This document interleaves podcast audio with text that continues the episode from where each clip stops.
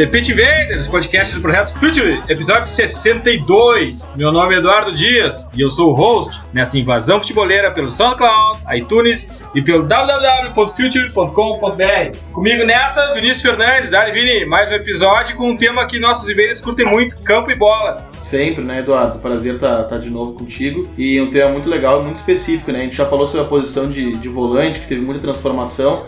E agora a gente vai falar de outras posições que também se transformaram muito no decorrer dos anos. De volta ao Pit Vader, Gabriel Correia, que não esteve aqui para defender a janela do Barça no episódio sobre o mercado, mas quero dizer que assumi teu papel, viu, Gabriel? E considerei uma boa janela o movimento do Barça. Dali Eduardo, dali todo mundo que está ouvindo o Pit Invaders, eu, eu tava ouvindo e, e concordei em partes. Acho que é uma ruptura do estilo Barcelona, a gente não vai ver mais o Barcelona do Guardiola.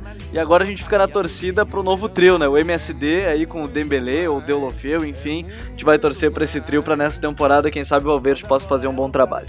Convidados de hoje já são de casa, já passaram pelo Pit Invaders outras vezes, mas nunca tinham vindo juntos, né? Hoje a gente trouxe o podcast Entre Linhas inteiro, um dos podcasts mais fodas sobre futebol em língua portuguesa. Bem-vindo de volta, Leonardo Miranda, do podcast Entre Linhas do blog Painel Tático do Globoesporte.com. Dale, Léo! Oi, pessoal, tudo bem? Como vocês estão? Sempre um prazer participar aqui do podcast. Tamo junto aí, vamos falar agora de bastante futebol e de alguns conceitos aí que o pessoal tá, tá querendo saber mais. Renato Rodrigues, jornalista e analista de desempenho da ESPN, integrante do Data ESPN, bem-vindo de volta ao The Pit. Obrigado, Edu. Um abraço a todos, ao Gabriel, ao Vini, ao Léo, que a gente está sempre junto aí também no nosso podcast. É um prazer estar sempre com vocês. Vamos, vamos falar de futebol de novo, pra variar, né? vamos lá, Invaders, ao ataque! Não dá chutão, bota no chão, cadê a habilidade? O adversário muitas vezes chega na maldade. Atividade, corre atrás, mas não vai de primeira. Quem joga bem apanha mais, não pode dar bobeira. Mas se apanhar, eu bato a falta encobrindo a barreira. E se a barreira pular, eu meto a bola rasteira.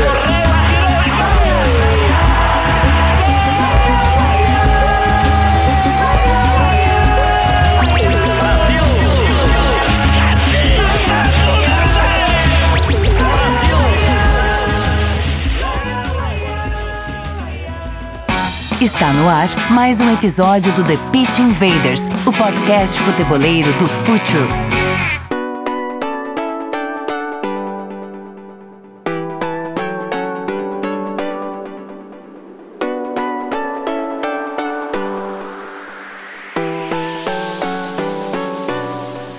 A gente já dedicou um episódio inteiro para defesa de três centrais, um outro episódio para os meio-campistas 2.0. Chegou a hora de tratar do ataque. E se por toda a cultura em volta do futebol esse é o setor mais midiático de um time, temos mais alguns elementos que potencializam esse hype, né? O falso 9, o pivô, enfim, a evolução do atacante mais perto do alvo. Vamos falar ainda do mais adiante dos extremos de pé trocado e dos pontas construtores. Vini, essa é uma posição chave do futebol, né? Afinal de contas, o objetivo é o gol. E essa é a posição mais próxima do gol.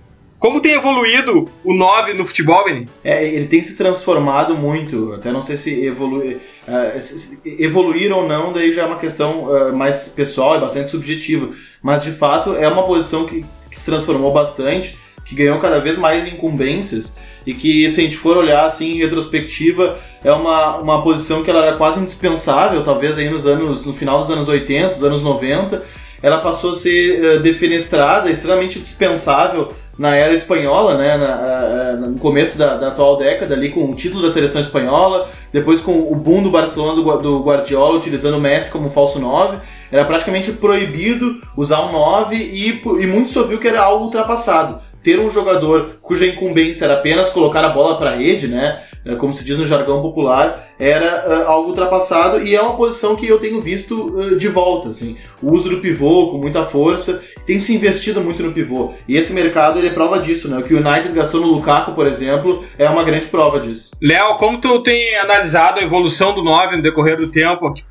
Como anda hoje o camisa 9 no futebol mundial? E eu acredito que a evolução do camisa 9 ela passa diretamente pela evolução do sistema de marcação. É, tanto futebol europeu como futebol brasileiro, e agora é uma, é uma tendência no futebol brasileiro a gente falar de marcação por zona. Uh, o futebol europeu também teve uma, uma marcação individual muito forte, principalmente na década de 80 e 90. Com essa marcação individual muito forte, quando se tem uma marcação individual ou aquela individual por setor, o que está em jogo é a qualidade individual do jogador. Então o, o centroavante, o camisa 9, ele precisava fazer gols, ele precisava vencer o zagueiro. Hoje, não. Com a marcação por zona, o camisa 9 ele precisa ser um leitor de espaços antes de ser um finalizador. E aí vem o aspecto coletivo do jogo, de ter os comportamentos definidos, de ter o modelo de jogo e tudo mais. Então, para mim, o sistema de marcação obrigou o camisa 9 a mudar. E é o sistema de marcação daquele 6 a 2 que a gente estava comentando do Barcelona, por exemplo, que faz a, a função do falso 9 existir. É, a partir do momento em que um jogador tem mobilidade, se o outro time marca individual, uh, você arrasta os zagueiros do lugar e abre espaços. Então, o falso 9, a chave do falso 9 é essa busca pelo futebol dos espaços ao invés do futebol das ações individuais. Renato, na verdade, tudo que a gente está falando aqui ele decorre da absoluta falta de espaço, como o Léo falou, né, que impera no futebol hoje. Cada metro de campo é ouro puro tudo que a gente vai traçar aqui de falso 9 ou de atacante uh, decorre também, e a gente mencionou no episódio 60 a influência, por exemplo, do triângulo de Phil Jackson no futebol, que nada mais é que a busca pela geração do espaço. E a postura, a função do atacante do 9 hoje uh, tem muito a ver com isso, né, Renato? Com a geração de espaço. Ah, sem dúvida. Eu acho que o 9 cada vez mais ele tem que ter uma leitura de espaço muito apurada. É, o jogo, quanto. Somente na área que o 9 joga, que, que teoricamente é a zona mais pressionada do campo, né? Se a gente for pensar que é, é onde ele vai ter que tomar as decisões mais rápido, mais rápida, é, executar mais rápido. E eu acho que a figura do 9 ela tá muito associada ao primeiro toque. Eu falo muito isso quando trabalhei com centroavantes, é algo que eu sempre busco ao analisar um centroavante. Como, como que é a primeira relação dele com a bola. Se é um cara que não tem um bom primeiro toque, um bom primeiro domínio, uma boa, boa primeira relação, ele não, ele não vai conseguir dar continuidade na jogada. Eu acho que a grande questão é essa. Por isso que eu acho que já não tem mais espaços para jogadores que não têm uma qualidade técnica. Ele vai jogar numa zona muito pressionada, ele vai precisar ter uma percepção de espaço muito boa para atacar esses espaços. É, a gente vê cada vez mais o centroavante que ajuda a construir e que está no lugar certo na hora certa, por exemplo, dentro da área. Muitos se perguntam ah, por que, que esse cara está sempre no lugar certo ele só tem a percepção de espaço. E a tendência de a bola ir no espaço é sempre muito grande. Então acho que o espaço, o centroavante, e o que o Léo disse também, a questão de as, os sistemas de marcação darem cada vez mais espaço, faz com que esse centroavante tenha que ter uma leitura, um, um, conteúdo de entendimento de jogo muito forte. Eu acho que não foge disso a questão dos grandes centroavantes do mundo hoje. Gabriel, e a gente entrando já nessa questão da evolução do 9, a gente já entra na abordagem do falso 9, que é o hype do momento.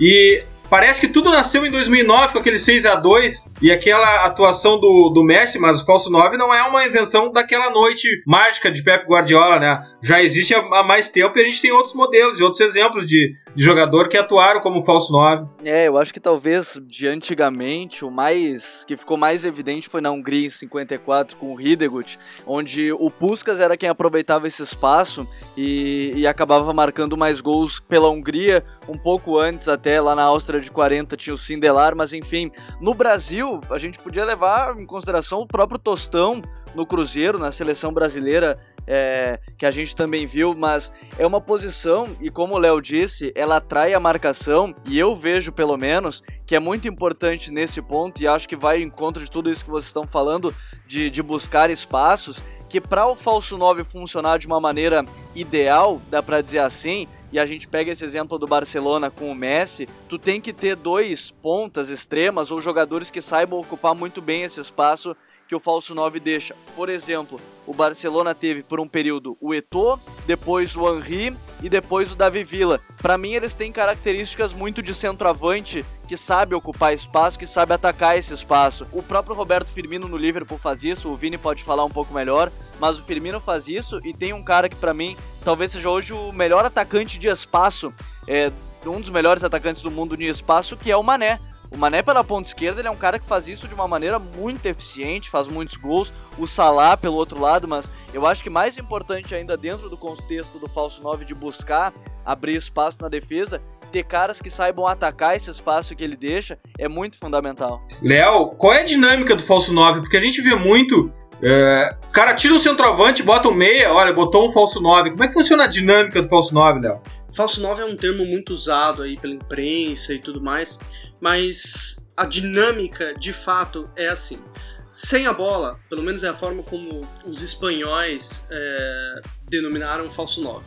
Sem a bola, numa ação defensiva, esse jogador é o jogador mais avançado do time. É o jogador que, no linguajar do futebol, descansa. Ele não participa de tantas ações, ou fecha uma linha de passe ali, dá uma pressão ali, mas não é um jogador que recua tanto. Uh, que, que, volta tanto para o campo, do, uh, campo de defesa. Quando o time está em ação ofensiva, esse jogador flutua.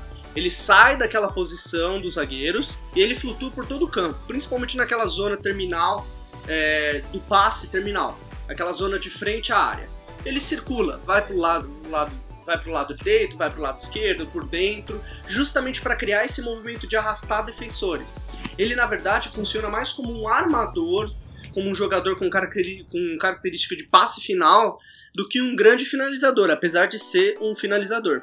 Era exatamente isso que o Messi fazia no Barcelona, e é exatamente isso que grandes falsos noves fazem. Apesar do termo poder. É, uh, identificar outro tipo de movimento. Mas eu aprendi o falso 9 exatamente como isso. Não é um centroavante, por exemplo, um, um jogador é, de mobilidade ofensiva, um jogador que ele tá sem a bola, ele descansa, ele fica lá na frente e com a bola ele recua, flutua e, e, e tenta dar esse passe terminal. Muito importante essa, essa questão que o Léo levanta: o falso 9 não é o 9 de mobilidade. Existe o 9 de mobilidade e existe o falso 9. Tem falso 9 no Brasil, Vini? Uh, no Brasil, tem um cara que, uh, para mim, ele é um, ele se tornou um falso 9 muito hábil e, é um cara que cresceu muito jogando por dentro, embora na base tenha jogado muito por fora, uh, que é o Luan. Uh, não tem como a gente falar de falso 9 sem citar ele. Hoje o Grêmio tem uma referência à frente dele, que é o Lucas Barrios, mas o Grêmio foi campeão da Copa do Brasil.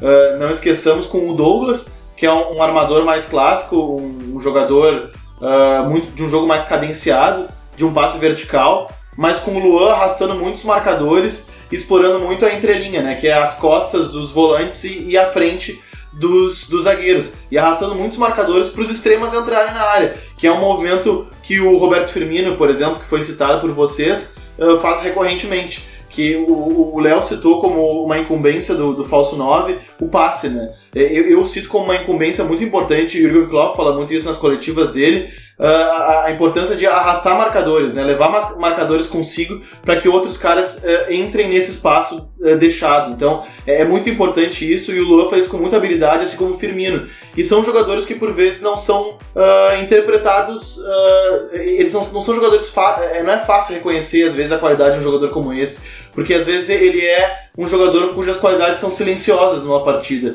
Porque ele não dá, às vezes, um, não participa com uma conclusão de fora da área, ou mesmo até com, com um passe a gol.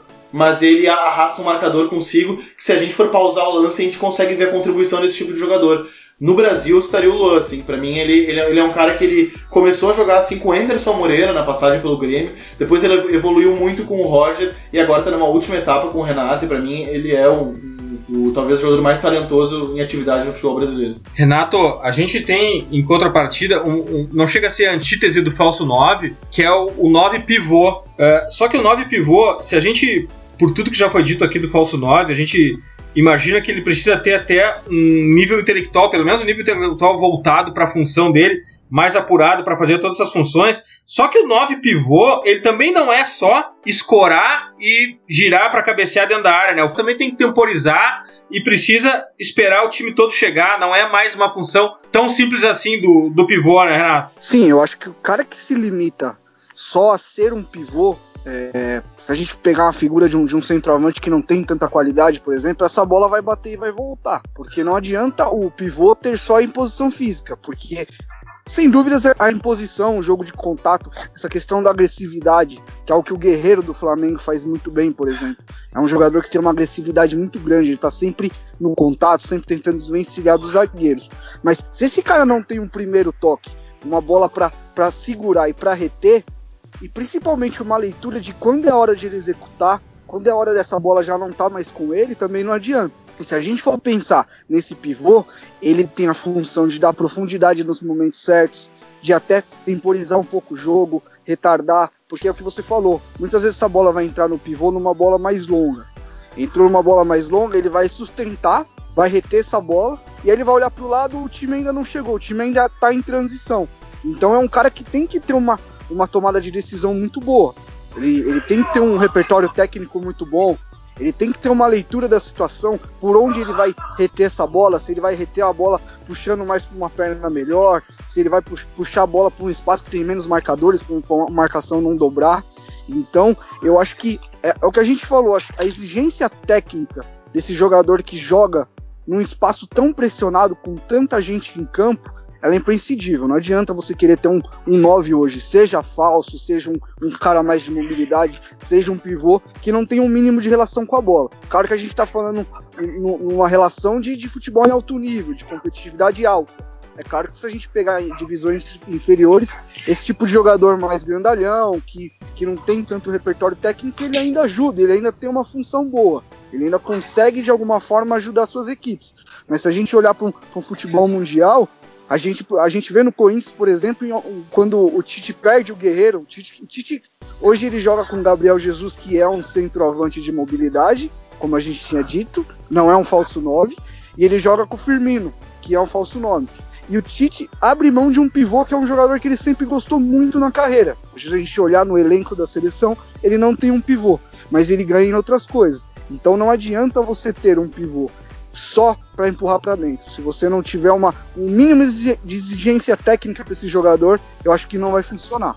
Renato, assim, abstraindo essa questão da, das divisões e da qualidade do futebol, eu li a tua análise sobre o Leandro Damião no Inter e o impacto, da, principalmente da função dele na dinâmica do, do Inter. E isso ilustra bem a função do 9, né? Porque ele não é o cara com a qualidade que todo torcedor, eu sou torcedor colorado e, ele, ele, não tem a qualidade que, que, eu, que eu espero de um 9 do Inter, mas a função dele, o impacto dele do time, ilustra bem isso que tu colocaste também, né? É, eu, eu, eu falo muito isso para as pessoas e às vezes eu tô, sou até um pouco xingado por amigos e tal. Que não existe. Existem poucos jogadores ruins, inúteis. Eu acho que o, o, que existe são jogadores fora do contexto que eles estão. Eu acho que o Leandro Damião ele encaixa muito bem nessa questão.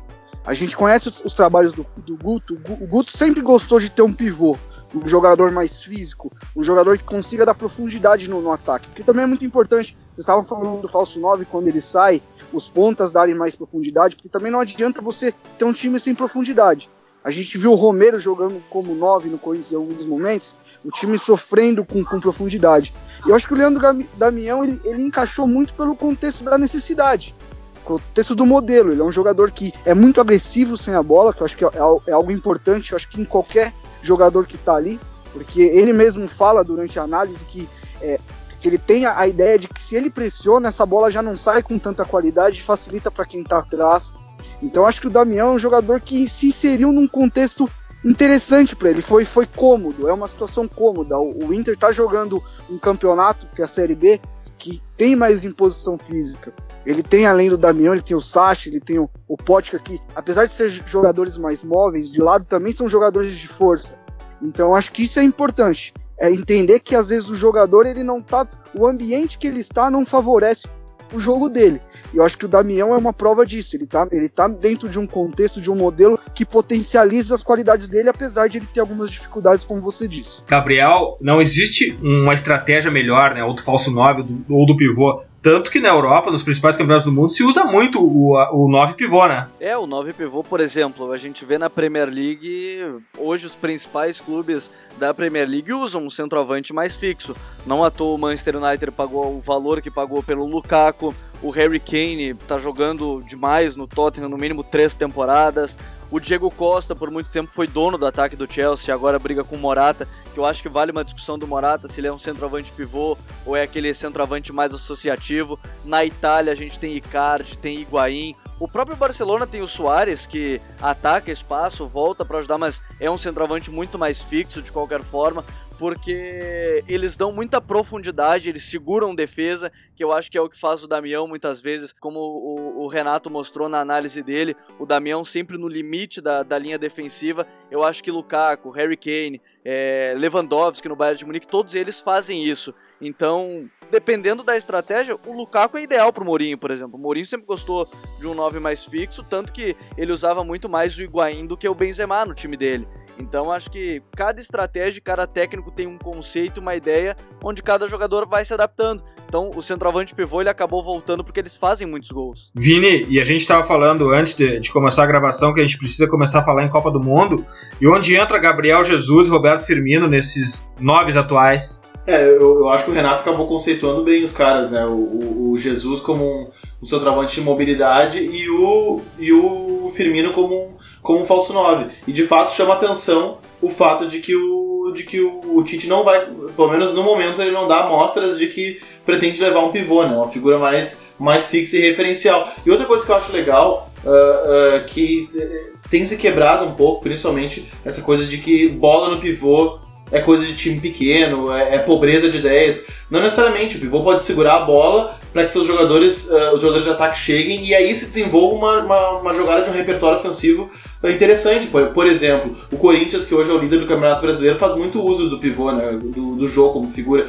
E o João é uma figura crucial. A gente mesmo dissecou o, o Carilli do, do, o Corinthians do Carilli com o Renato e a gente estava, uh, me recordo que a gente identificando qual o jogador que é mais relevante, que talvez o Corinthians fosse sentir mais a, a, a perda dele, seria o Jô, e de fato é e isso mostra como até mesmo, eh, até mesmo equipes propositivas e grandes, como o, caso, como o caso do Corinthians, utilizam essa figura. E hoje o Tite abre mão dela. Mas eu não sei, eu não, eu não, eu não, eu não, eu não apostaria assim, todas as minhas fichas de que o Tite vai para a Copa sem um pivô. Bom, vamos desbordar um pouco, vamos sair para os lados, vamos falar de um hype do momento aí, que são os extremos de pé trocado, que eles jogam do lado, só para deixar todo mundo na mesma página e saber exatamente o que a gente está falando. A gente tá falando daquele jogador que joga do lado do campo inverso ou do pé natural, o destro na esquerda, o canhoto na direita. É bom deixar claro também que essa estratégia não é exclusiva do setor de ataque, vocês podem até confirmar para mim aí depois, mas interiores e volantes também, quando jogam, principalmente os volantes quando jogam em linha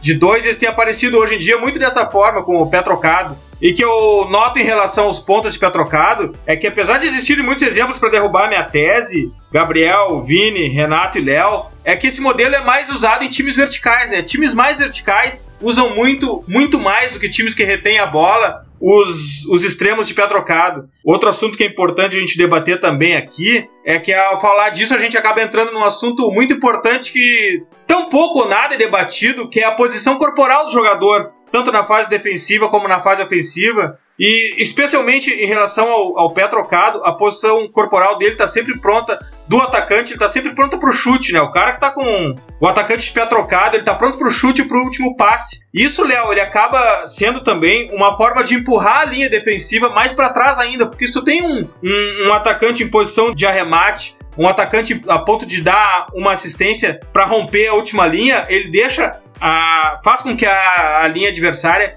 ande para trás e mais do que isso, faz com que na hora da conclusão do passe os zagueiros se virem de frente para seu próprio gol, o que acaba por consequência evitando também que o contra-ataque saia rápido. Isso acaba atrasando o contra-ataque também. É uma estratégia também de fazer com que a transição para o ataque do time adversário demore um pouco mais, porque para iniciar a transição Toda essa linha tem que acabar girando o corpo de novo, o que facilita o pressing e a regra dos 3 segundos. Essa estratégia, Léo, do atacante de pé trocado, ela pode ser simples, só trocar um cara de um lado pelo outro, mas os reflexos dela são um pouco mais profundos, né? Exato. É, eu acredito que essa estratégia do pé trocado é muito usada para potencializar a jogada individual. É, e aí, quando, quando se fala de jogada individual, é o, o, o ponta mesmo ele ter, ele ter o um movimento de corpo ele ter o pé trocado, o, pé do lado oposto, para facilitar aquele corte, retirar o lateral ou o marcador dele da jogada e finalizar a longa distância, muitas vezes de fora da área, mas finalizar um, uma finalização rasteira, uma finalização cruzada. É, então eu acredito que seja uma estratégia muito para potencializar isso e também uma estratégia para jogos de transição. Porque no jogo de transição, é, nessa bola lateralizada, por exemplo, a bola lateral, e o Real Madrid de 2014 fazia isso muito bem. É, a partir do momento em que você tem uma inferioridade numérica, sei lá, 3 contra 2, é, 3 contra, contra 4 e tá num contra-ataque, que é o momento em que o adversário está desorganizado, o pé trocado ele consegue eliminar alguns jogadores é, e criar essa superioridade numérica. Que, que é eliminar esses jogadores? É um conceito de deixar o jogador para baixo. O Renato que me ensinou isso. É deixar o jogador depois da linha da bola. Então o jogador já tá eliminado, para frente da linha da bola. Então o jogador tá eliminado, o pé trocado ele consegue fazer isso. Ele potencializa essa jogada individual para criar essa, essa superioridade em jogadas de transição. O Real Madrid de 2014 fazia muito bem isso.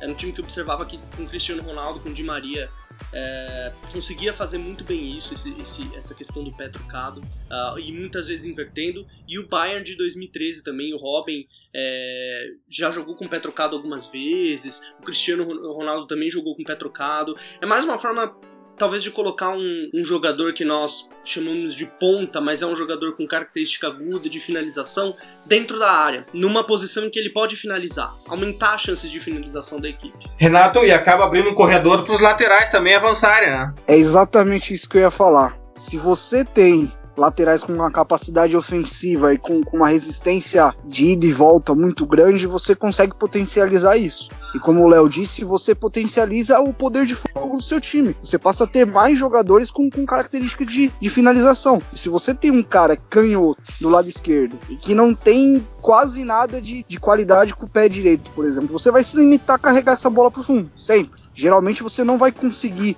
trazer essa bola para dentro, tanto para um passe final quanto para uma finalização.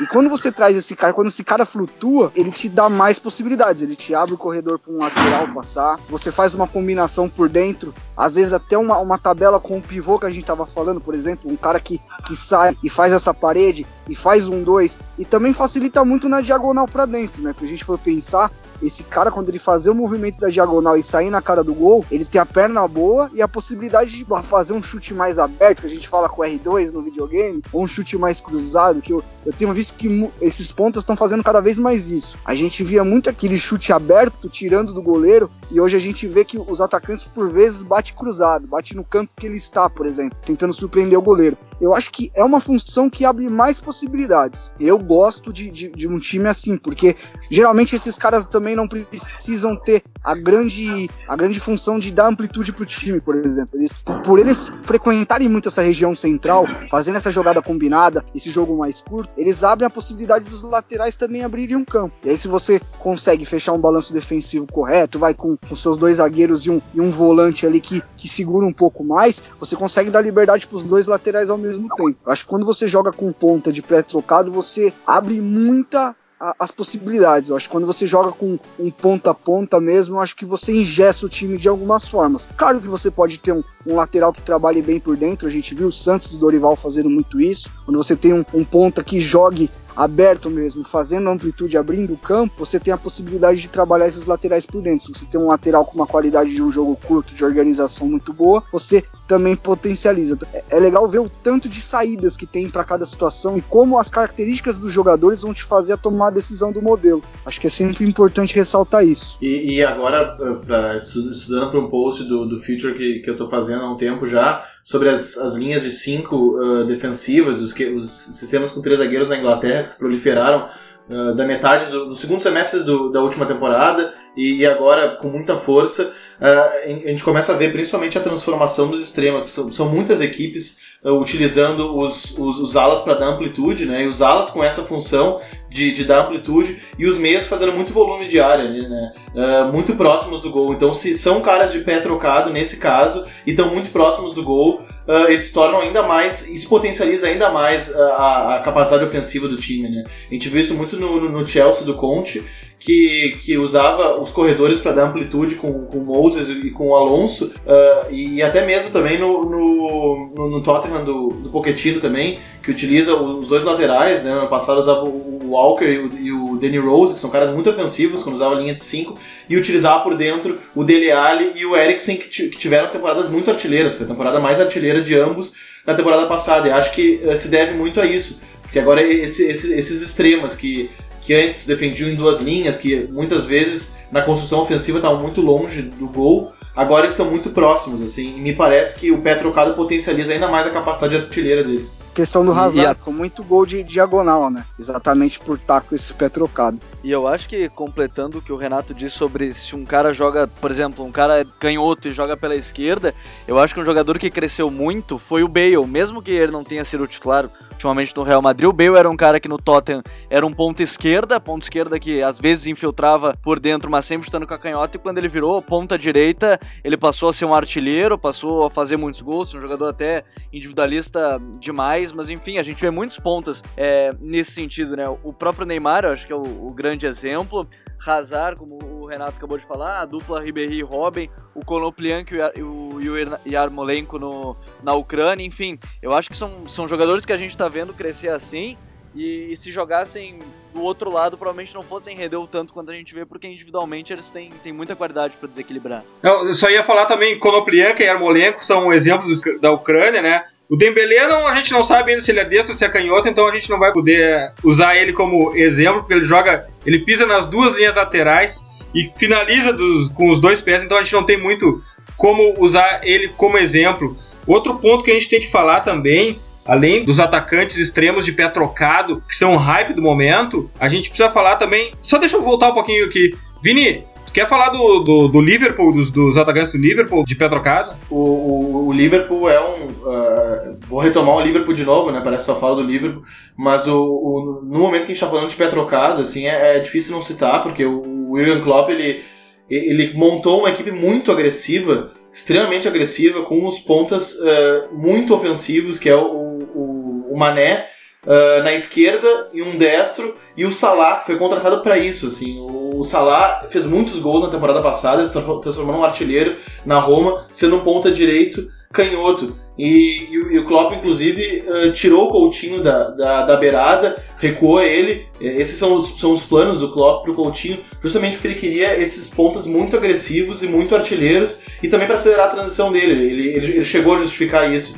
Mas o, o Liverpool hoje é o exemplo. E os pontos do Liverpool, ele- eles jogam ah, sempre no limite da linha, ah, da linha de impedimento, sempre prontos para serem lançados, prontos para estarem na cara do gol. E, e na cara do gol a gente sabe que, pela posição deles, ah, o pé trocado é crucial. É crucial, assim, e, e, e a gente já viu como o Mané tá muito mais artilheiro que na temporada passada, em que ele jogava na direita sendo destro. É, e assim, e uma, um outro tipo de ponta, de extremo no futebol atual que a gente tem visto é exatamente o contrário desse ponta, ilustrado muito bem pelo Vini com relação aos jogadores do Liverpool, que é o ponta construtor, né, Gabriel? Aquele que começa a jogada através dele, ele monta o cenário. E no Brasil a gente viu dois times recentemente usando muito isso, que foi o Cruzeiro do Everton Ribeiro, e que agora tá no Flamengo, e o Jadson no Corinthians, que eu acho que são dois grandíssimos exemplos dessa posição, daquele ponta que vai acabar entrando junto com os interiores, com os volantes para armar as jogadas.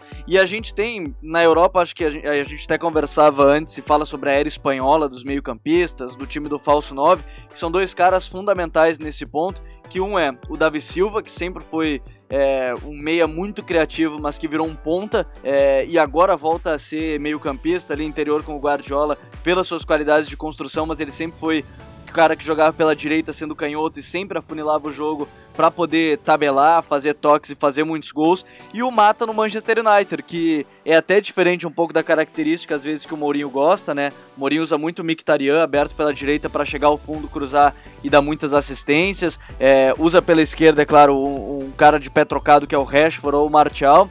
Mas são jogadores muito interessantes porque eles não fazem tantos gols, mas eles criam superioridade numérica no meio, né? Eles acabam entrando e, por exemplo, se tem três no meio, num, num triângulo, esse cara joga pela ponta, ele acaba entrando e, e fazendo uma superioridade de 4 contra 3. Enfim, eu acho que esse ponta construtor também, ele, dependendo do modelo de jogo, ele se torna fundamental.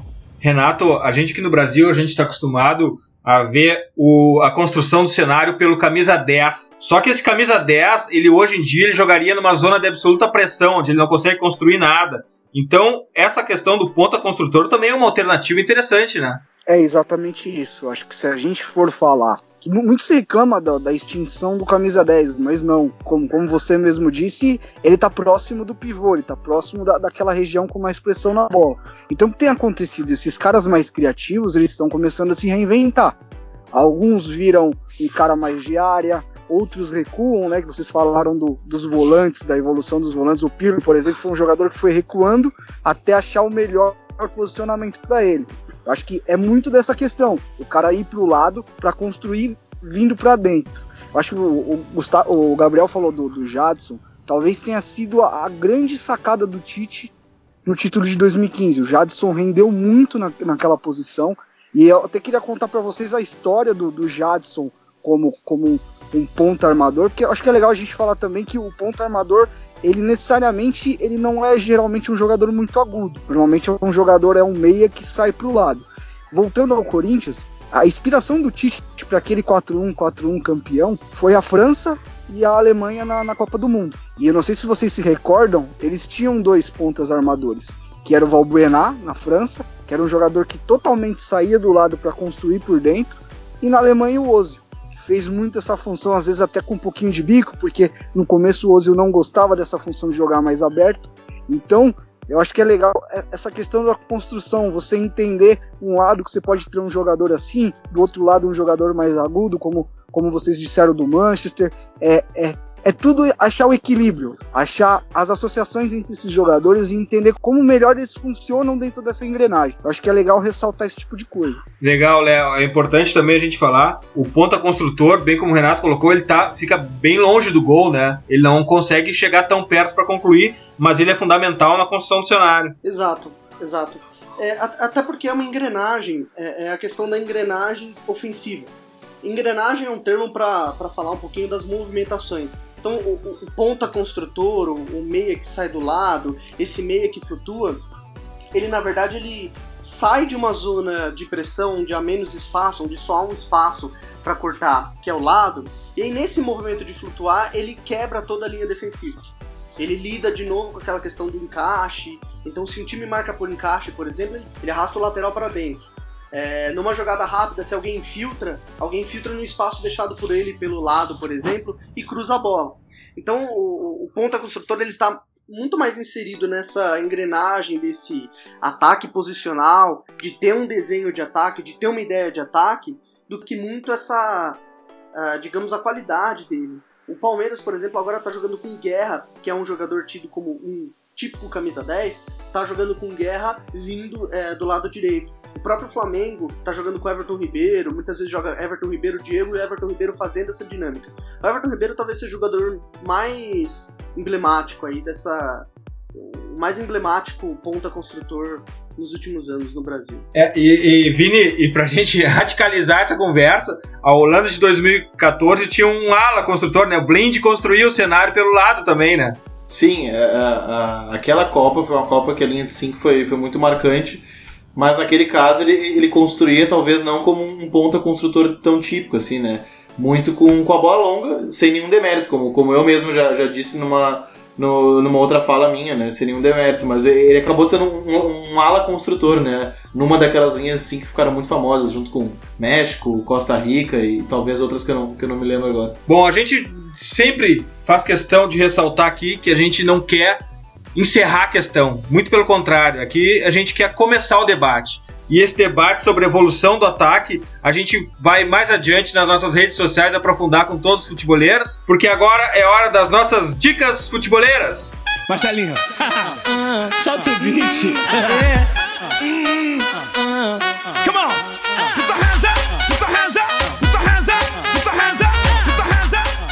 Bom, semana passada, no nosso episódio sobre o mercado de transferência, a gente acabou citando o Steve Walsh, o cara que montou o time do Leicester, campeão da Premier League, e que ano passado foi pro Everton. Um mês antes da janela de transferência, e nós, um ano atrás, a gente acabou elegendo o Everton como a pior janela daquele mercado, já que ele se moveu muito pouco, mas esse ano, talvez com exceção do Rooney, ele começou a montar um time com contratações bem underdogs, bem do tipo da contratação que nós aqui, futeboleiros de Pit Invaders, curtimos, com o Pickford que ele trouxe de Sunderland, Klassen do Ajax, Ramires do Málaga, Sigurdsson do Swansea, enfim, não deixa Michael de ser um under... Michael Keane, exatamente. Vlasic também. Mas enfim, a minha dica é um post do blog Everton Brasil de um ano atrás, apresentando o Steve Walsh. Mas mais do que isso, mais do que conhecer o Steve Walsh, eu queria que os futeboleiros leiam essa apresentação comparando com quem faz as contratações do seu time aqui no Brasil, para a gente fazer essa avaliação também, na leitura, refletir sobre a profissionalização do método de captação dos jogadores lá e aqui. Essa é a minha dica futeboleira. Léo, qual a tua dica futeboleira? Minha dica é o podcast Entre Linhas. Uma dica puxando a sardinha pro nosso lado. Eu e Renato Rodrigues, a gente tem um podcast chamado Podcast Entre Linhas. Uh, falamos aí, tem uma periodicidade de uma, duas vezes por mês. E falamos de futebol com profundidade, com conceito, com. tentar um pouquinho explorar o que o podcast, o que esse podcast maravilhoso está fazendo e tá tendo sucesso. Então ouçam lá, tá no SoundCloud, tá no YouTube. A gente sempre divulga, vocês sempre retweetam, a gente sempre tá retweetando vocês. Ouçam lá que sempre tá legal e escolham as músicas que a gente sempre tá colocando as músicas dos ouvintes. Essa é a minha dica, além da leitura aí do, do site do Renato, do painel tático e de toda essa comunidade futeboleira, todos esses pitch invaders que estão estão fazendo futebol um lugar melhor, um lugar com mais conhecimento pra gente ter. Demais, Léo. Grande abraço. Vini, qual a tua dica futeboleira? A minha dica futeboleira, fazia tempo que eu não, não dava dica de um livro, e vai ser o livro La Pizarra de Simeone, escrito pelo, pelo espanhol Marcos Lopes. É um livro que examina os conceitos táticos do Atlético de Madrid do Simeone. Ele tem bem aquele padrão uh, Guardiola confidencial, né? Ele, ele, ele é mais uh, conceitual, uh, tático, técnico. Ele não é uma leitura motivacional ou de liderança. E, e, por tudo isso eu achei muito legal. Assim, espero que venham mais livros que analisem o, o, uh, uma biografia do, dos treinadores sobre esse viés. Sobre o viés que foi, que foi feito Guardiola Confidencial, porque muitas vezes a gente vê vários livros de, de treinadores sendo traduzidos aqui, como o do Alex Ferguson, por exemplo, mas sem nenhum demérito, mas leituras motivacionais, e, enfim, eu gosto, mas acho que está um pouco pasteurizado isso, acho que está cheio. Uh, e, então eu gosto bastante de campo e bola e esse é um livro que eu indico por isso. Graças, Vini. Valeu, Eduardo, Léo, Renato, Gabriel. Aprendi muito como sempre. Abraço. Gabriel, tua dica futeboleira? Bom, a minha dica futebolera ela vai para um texto do Albert Moren, é, jornalista espanhol, falando sobre a contratação do Paulinho, por que Paulinho. É, é muito bacana para se sair um pouco do preconceito que se tem quanto à contratação do jogador. É claro que foi um valor alto, mas entender o que ele pode agregar a esse time do Barcelona na era Valverde e também quero indicar um texto muito bacana. É, eu sempre estou indicando quase o The Players Tribune aqui, mas é que o último foi muito bacana do Marcelo, lateral esquerdo. Ele falando sobre como foi assinar com o Real Madrid, como foi sua carreira é, para chegar lá na Espanha, contando seu avô é, sendo um cara fundamental. E, e também do Marcelo tem uma outra que talvez seja mais legal ainda, que é da Marta é, a jogadora da seleção brasileira de futebol, falando sobre o preconceito que ela enfrentou como uma mulher no meio do futebol e como ela se tornou uma das maiores jogadoras da história, se não a maior jogadora da história do futebol feminino. Então, são duas dicas do The Players Tribune e também do Albert Mora. Graças, Gabriel. Valeu, Eduardo. Valeu, Vini. O Léo também, o, o, Renato. Até o próximo Pit Invaders. Renato, qual a tua dica futebolera? Bom, já que a gente. Eu, já que o Léo puxou sardinha, eu vou fazer o mesmo. A gente falou de de falso 9, de centroavante. É, a minha primeira dica é um texto sobre centroavante é pago para quê? É o título do texto, tá lá no meu blog no ESPN. Eu falo muito do Firmino e da atuação dele contra o Uruguai e contra o Paraguai pela seleção brasileira, que ele foi muito criticado, mas acabou fazendo jogos muito bons, principalmente pelos movimentos sem bola. E uma outra dica é um texto que eu fiz essa semana sobre a seleção de Tite e a banalização das variações táticas, o que, que é variação, o que, que se entende como variação e projetando um pouco do futuro da seleção brasileira, o que, que o Tite pode testar agora, o que, que não pode.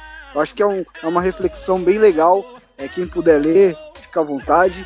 Eu acho que é isso. Demais, Renato. A gente sempre aprende com entrelinhas, com Data ESPN, com o teu blog, com o blog Painel Tático também. Muito obrigado.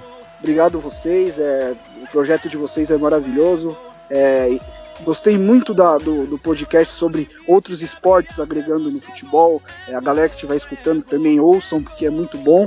É, a gente está sempre à disposição. Um abraço para vocês.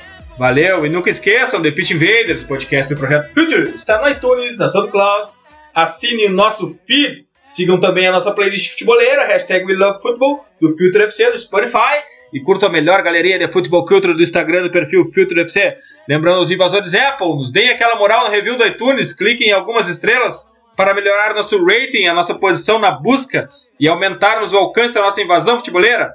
iOS ou Android, assine nosso feed e receba todos os episódios on demand. Invada também o nosso blog futeboleira com post novo desde a sexta-feira, o dia do lançamento desse podcast, www.future.com.br. Abraço e até a próxima invasão, The Pit Invader!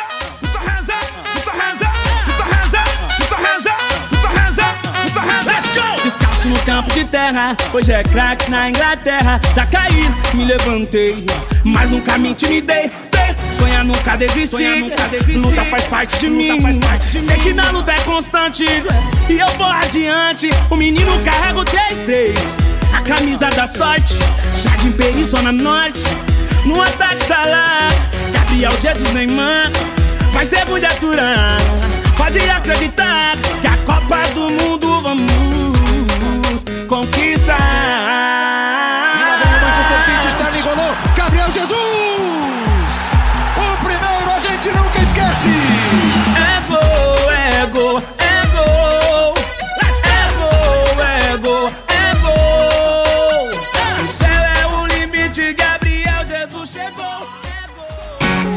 Você ouviu The Pitch Invaders. Siga nossos perfis. Visite www.future.com.br. We love football.